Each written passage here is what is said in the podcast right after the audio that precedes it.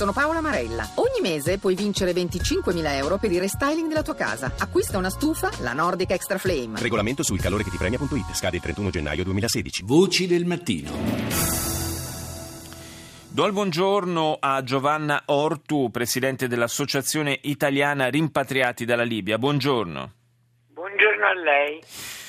Dunque, ieri c'è stata la notizia di questa devastazione del cimitero italiano a Tripoli e non è neanche la prima volta che ciò avviene. Abbiamo visto alcune immagini, diciamo che rimane davvero poco di quel cimitero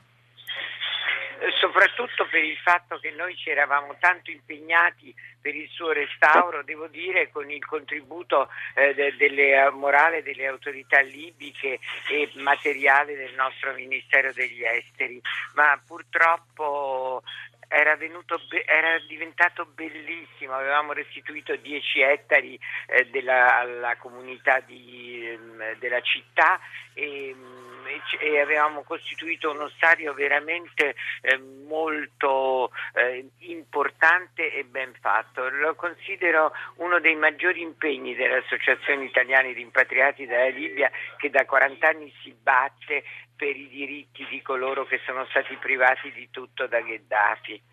Lì ci sono ancora i resti di 8.000 nostri connazionali. Eh, io le chiedo, secondo lei perché tanto accanimento?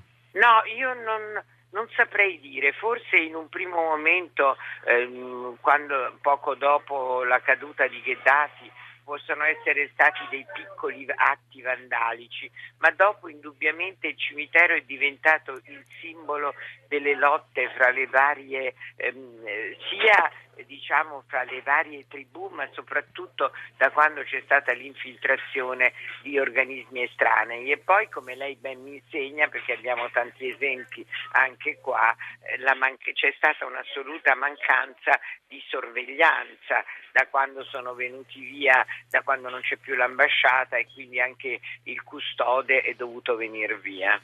Sì, quindi le dice in sostanza è stato un po' abbandonato.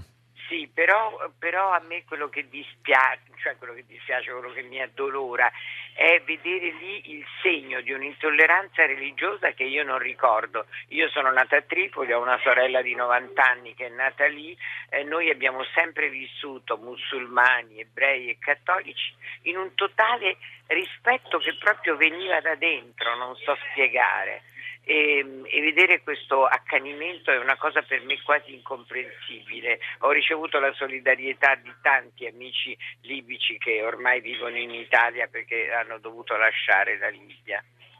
Certo, questa radicalizzazione del, dello scontro politico e religioso purtroppo è un fenomeno al quale stiamo assistendo in molte, in molte parti del mondo e, e, non può che preoccupare e addolorare, soprattutto quando appunto colpisce, come accadde, eh, ricordiamo tutti, ai tempi anche della guerra in Bosnia, eh, colpisce paesi nei quali fino a poco prima era, c'era stata la capacità di convivere tra religioni certo. senza, senza problemi. Certo, certo, è una cosa che veramente io non so, io ancora come collaboratrice lavoratrice familiare una musulmana, noi viviamo nel massimo rispetto, a casa mia non si mangia più maiale se non la domenica quando lei esce, ma è una cosa che mi viene da dentro, non, non so spiegare, vorrei poter mettere l'esperienza dei rimpatriati dalla Libia al servizio anche di tanta intolleranza eh, religiosa, per carità non così grave, che vedo anche nel nostro paese.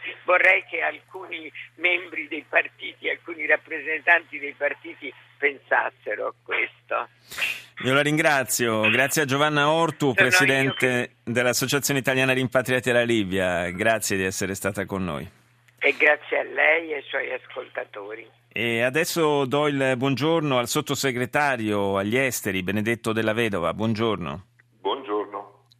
Queste notizie relative alla devastazione del cimitero italiano a Tripoli si sono accompagnate ieri a quelle di, una, eh, di un tentativo possiamo dire di alzare la tensione eh, tra Libia e Italia con l'accusa eh, che è stata immediatamente respinta al mittente eh, di aver invaso con eh, alcune nostre navi militari la, il mare eh, territoriale della, della Libia. Eh, dicevo, la, l'accusa è stata respinta, fin qui diciamo la cronaca, ma evidentemente questa iniziativa che arriva oltretutto da, dal governo di Tobruk, quello riconosciuto dalla comunità internazionale, quello che teoricamente dovrebbe essere anche quindi più vicino eh, alla comunità internazionale stessa, ha un significato anche politico evidentemente.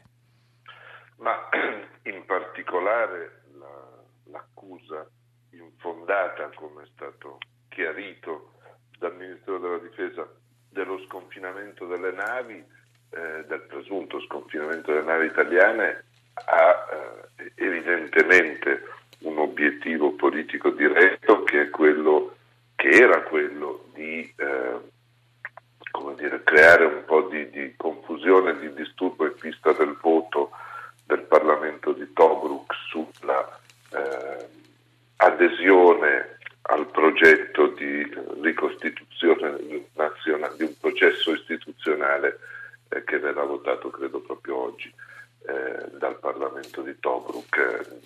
Non tutto, anche lì eh, ormai siamo con eh, fazioni diverse alla stessa fazione che hanno eh, posizioni diverse che forse puntano un po' a destabilizzare.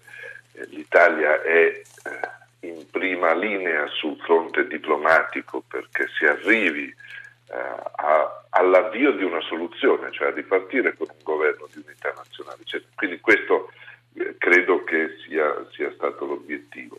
Eh, di, non ci sono legami con quanto accaduto eh, al cimitero italiano a Tripoli proprio nel giorno dei morti, della ricorrenza dei morti, con eh, un attacco vandalistico, violento, inaccettabile, eh, meschino anche direi, sì. perché il cimitero purtroppo non ha più possibilità di essere in alcun modo, eh, in alcun modo protetto. Eh, n- non è la prima volta che quel sito viene fatto oggetto di eh, profanazione, che non è nemmeno grave quello di ieri, anche lì eh, una eh, volontà probabilmente di colpire chi l'Italia, colpendo eh, incolpevoli eh, i familiari di, di coloro che riposano in quel cimitero, di colpire nell'Italia il simbolo di una comunità internazionale che vuole prestare tutto il suo soccorso e la sua attenzione a una ripresa istituzionale e poi anche quindi politico in prospettiva democratica ed economica della Libia, ma nervi saldi e si va avanti. Eh, sì, nervi saldi, molto saldi, perché sembrava di essere arrivati a un passo da, da, un'intesa per la creazione di un governo di unità nazionale. Siamo tornati un po', non so se al punto di partenza, ma certamente in alto mare, tanto per, visto che parlavamo di, di mare territoriale, proprio in alto mare. Eh, titola la stampa, l'ala militare contro il piano ONU, eh, Haftar, il generale Haftar, non vuole uscire di scena e teme i caschi blu sul terreno. È un'analisi, secondo lei, eh, che è, ha una sua logica? Ma guardi, la logica c'è da questo punto di vista. Eh, la comunità internazionale, e come dicevo prima, l'Italia in prima fila, eh, sta lavorando e continuerà a lavorare o, oltre la zona Cesarini se ve ne fosse necessità per una soluzione politica. Nessuno di noi eh, sottovaluta quello che c'è sul terreno in Libia, le armi, eccetera, naturalmente. Ma chiaramente eh, noi pensiamo che, forti anche delle esperienze passate, eh, si deve arrivare a un riavvio di un processo istituzionale che coin- veda coinvolte tutte le parti che ci vogliono stare. Questa è evidentemente una prospettiva alternativa a quella che pure probabilmente qualcuno ha paventato o forse eh, immagina ancora di poter mettere in atto alla soluzione eh, di uno scontro militare. Anche perché la nostra posizione è che uno scontro militare non solo produrrebbe i guasti degli scontri militari, sì. ma non lascerebbe sul terreno una situazione meno complicata di quella, eh, di quella attuale. Certo, chi volesse una soluzione militare non vede di buon occhio lo sforzo delle Nazioni Unite della comunità internazionale e in particolare dell'Italia perché si arrivi a una soluzione diversa che non sarà la soluzione o non sarebbe o non sarà la soluzione perfetta, ma sicuramente quella che dà più chance di avere eh, in prospettiva una Libia eh, pacificata con un'autorità costituita internazionale, una, una certo. internazionalmente certo. riconosciuta, in grado di essere l'interlocutore anche per chi, come l'Europa e l'Italia, tra gli obiettivi della pacificazione libica vede anche quello di avere un interlocutore che ci consenta di eh, superare questa situazione attuale in cui la Libia è un corridoio libero per i trafficanti di esseri umani. Certamente. Io ringrazio il sottosegretario agli esteri, grazie Benedetto Della Vedova, grazie di essere stato nostro ospite.